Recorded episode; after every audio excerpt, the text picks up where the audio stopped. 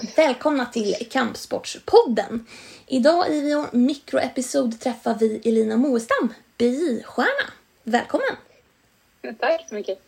Hur är läget? Eh, det är bra, tack. Hur mår du? Det är bara bra tack, det är bara bra. Hur har sommaren varit? Och Eh. börjar på hösten får man väl säga nu. Ja, nej, men det har ju varit eh, fullt upp kan man väl säga. Det har ju varit lite ställa om från att åka runt och tävla och ja, i vanliga fall så brukar ju sommaren vara lite så här eh, ja, hur man återhämtar sig efter VM, men nu blev det ju inget VM. Eh, ja, så vi, vi startade en klubb istället, tänkte jag säga, som att det är därför. Men, men eh, det, det var inte därför, men, men eh, det, det bara blev så. Eh, att det tajmade. Så det, det är vad vi har hållit på med istället. Så massa, massa träningar och hålla på och fixa och så. Kul! Hur kom den Mm. eh, idén?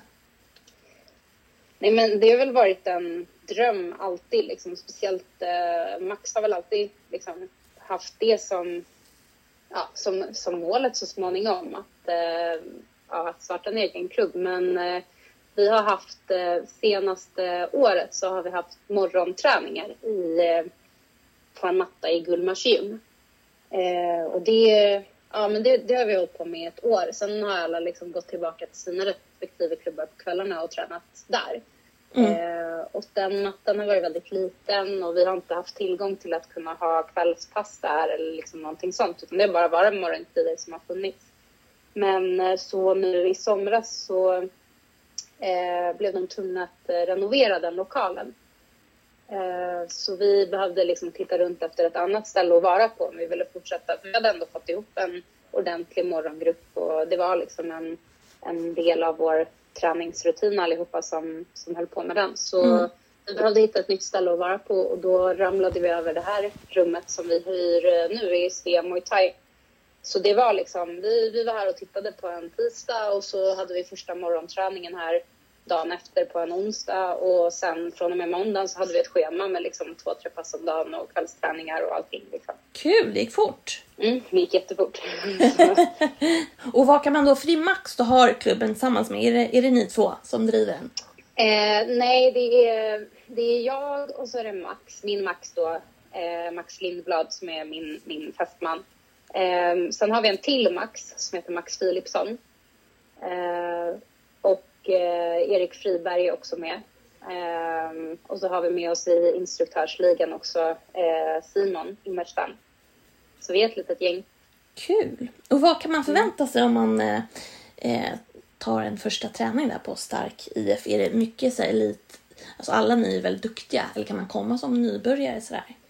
Ja, vi har ganska många nybörjare. Eh, men jag tror att det som gör, just nu i alla fall, att vi är lite speciella, det är att det är så mycket bra folk på mattan hela tiden. Eh, det är liksom alltid, man får alltid en rond med liksom någon av dem som, som är bäst på klubben. Så, eh, alltså det, det är väldigt tillgängligt på det sättet. För det är väl någonting som jag tycker är eh, en, en stor styrka på, på vår lilla klubb här, att det är väldigt nära till de som är riktigt bra.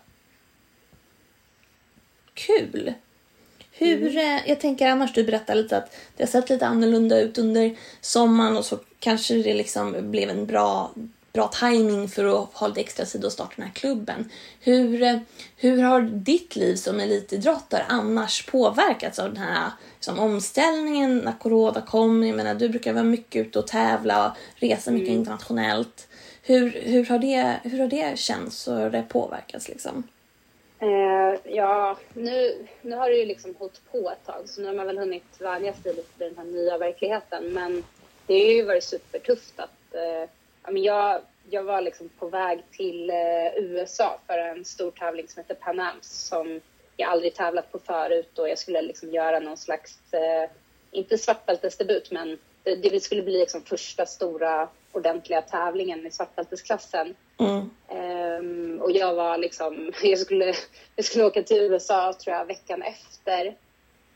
Eh, innan allting började stänga ner liksom. Så att jag var på vikt och jag hade liksom, jag hade tränat stenhårt och jag var hur redo som helst att börja, ja, börja kliva upp i den här klassen kände jag och jättetaggad. Och sen så slutade med att jag typ sitter där med telefonen i handen på sängen och, och ser hur de bara stänger ner hela... Ja, att liksom, ja men nu ställs tävlingen in, nu blir det inreseförbud i USA, nu ja, så började allting. Mm. Så eh, ja, nej, men det tog nog ganska... Dels så har det ju varit tufft. Jag, både jag och Max, vi höll oss isolerade länge faktiskt hemma i lägenheten. Vi fick dit lite pusselmattor och så eh, ja, hade vi så att vi drillade, drillade tekniker en och en halv timme på morgonen och en timme på kvällen och var ute och gick promenader och höll oss hemma. Mm. Eh, och så började man väl tänka att så här, ah, okej, är det här livet nu liksom? Mm. Eh, men eh, ja, eh, nej men så att det, det var ju väldigt liksom, det ställde ju allt på huvudet så. Mm. Eh, men sen så, så småningom så började vi träna i en liten grupp. Eh, så att vi, jag och Max och vår stora Max då, och Erik som instruktörer här på klubben, vi började träna vid fyra. Eh, ja, och då, då var det väl lite mer liksom att man fick tillbaka lite rutin och så. Men jag tror att eh, för alla som håller på och tävlar så här mycket att det blir det, det blir ganska tufft liksom att hålla på och formulera om för sig själv varför man håller på med någonting när man inte längre får göra det som, som det var tänkt att man skulle få göra eller det som, det som, man, det som allting ledde fram till. Liksom. Utan det var, man var tvungen att hitta, eller jag var tvungen att hitta en lite ny liksom, relation med sporten. Så, men varför håller jag ens på med det här liksom, om, om man ändå inte får tävla på VM? Mm. Eh, för det var ju det jag ville göra. Men eh, ja, och varför ska jag gå omkring och ha ont i ryggen om jag ändå inte får eh, åka iväg på de tävlingarna som jag vill göra? Liksom. Så att eh, det är, jag tror att, eh, jag hoppas att det är någonting som har gjort att man, liksom, alltså att passionen för sporten blivit starkare till slut. Mm. Men det har ju absolut varit tufft. För vad kom du fram till då? Eller hur, hur, om, hur såg den här omformuleringen ut? Om, om tävling tidigare har varit väldigt liksom, motiverande. Ja, alltså jag älskar ju den här sporten. Det är därför jag ens tävlar i det och det är därför jag håller på. Men jag tror också att så här, jag har ju blivit lite beroende av att hela tiden vara i liksom något slags träningsläge. Det är ju Mm. jobbigt att bara vila från början liksom. Mm. Ehm, så det har ju alltid varit, men man, jag tror att man blir lite knäpp av att alltid eh, ligga på en väldigt hög träningsnivå och alltid liksom vara så, så nedbruten ändå som jag kanske har varit. Liksom. Att, så här, det, är ju, det är ju inte det som kanske är det som är mest effektivt för att man ska vara långsiktigt duktig på någonting eller liksom ha, ha en lång karriär i en sport. Men det är ju lite det som eh, jag vet inte, som man kanske går igång på. Eller det som, så här, det är det som det känns som att man behöver för att eh, man ska vara förberedd för någonting. Mm.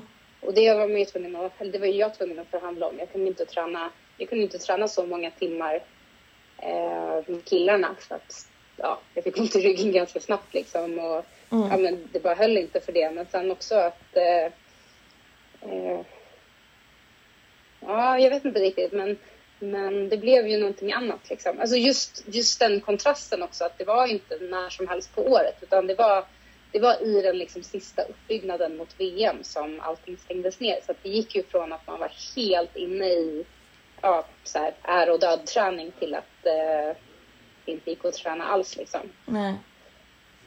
Det måste varit en väldig omställning där. Ja, det var det.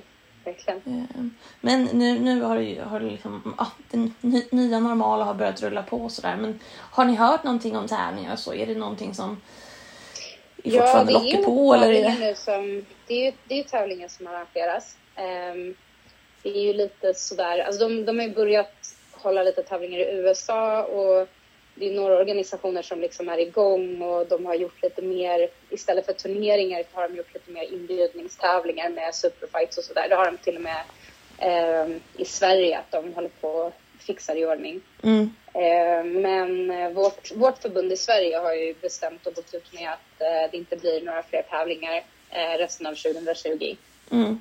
Så SM ställdes in och lite sådär. Så att det är, ja, vi får väl se vad som händer. Ja. Eh, Ja, Ja. man får bara avvakta och se vad som händer i, i världen liksom. Mm. Och Sverige sådär. Men eh, du har ju som sagt du har haft fullt upp ändå här nu med ny förening och eh, du och Martina Gramenius kör också tjejläger, eller hur? Mm. Eh, det var ju någonting som vi började göra förra året. Eh, så vi har hållit tre stycken tjejläger tidigare. Och nu i och med att vi eh, satte klorna i den här lokalen, tänkte jag säga, men lite så, så tänkte vi att vi skulle kunna göra några tjejläger på en mindre skala i alla fall. För det är ju, intresset är väldigt stort och eh, ja, det, det är ju ganska liksom, härligt på något sätt att samla ihop tjejerna och få göra något sånt läger tillsammans. Så att vi, eh, vi bokade två helger, en i eh, oktober, det är nästa helg, och en helg som är i november där vi satte ett maxantal på 16 personer och så gick vi ut med att vi skulle ha läger. Så att vi kommer ha två stycken små liksom, helgläger. Mm. Hur ser de här lägena hur ser de ut? Vad, vad, vad, kan man förvänta sig om man är deltagare på ett? En av de här um, ja, men nu, de här lägren kommer vara två träningar på lördagen och två träningar på söndagen.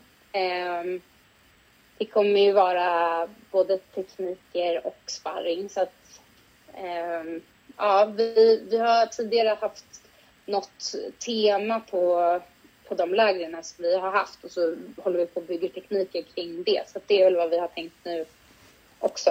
Eh, så att, ja, kommer träna. Mm. träna och så har vi mycket så här, vi har jättebra sponsorer till de här lägren har vi lyckats skrapa ihop. Så man brukar alltid mm. få en liten goodiebag med saker som vi har fått ihop från eh, eh, från MAS och Mossonor och Jab och Nocco och Makakos Acai brukar komma och sponsra. Eh, och Rios, vår, eh, eller min driktsponsor från Norge, har varit med och gjort t-shirts och sådär. Så att mm. det blir liksom en liten, men en liten tjejträningshelg. Ja. Hur, finns det några platser kvar för folk som är intresserade? Eh, nej, vi, vi gick ut med de här datumen och så bestämde vi oss för att för vi har tidigare haft lite problem med att eh, eh, vi har gått ut med att vi ska ha ett läger och så är det folk som har börjat kolla hemma och kolla sina jobbscheman och sen är platserna slut så då handlar man då inte ens vara med. Så vi har försökt göra lite eh, att vi annonserar att vi ska hålla ett läger och att vi kommer släppa biljetterna eh, ett visst datum så att folk ska kunna vara lite beredda. Okay. Så nu mm. så satte vi att vi skulle släppa biljetterna i, om det var i söndags eller söndags förra veckan, eh, klockan 16.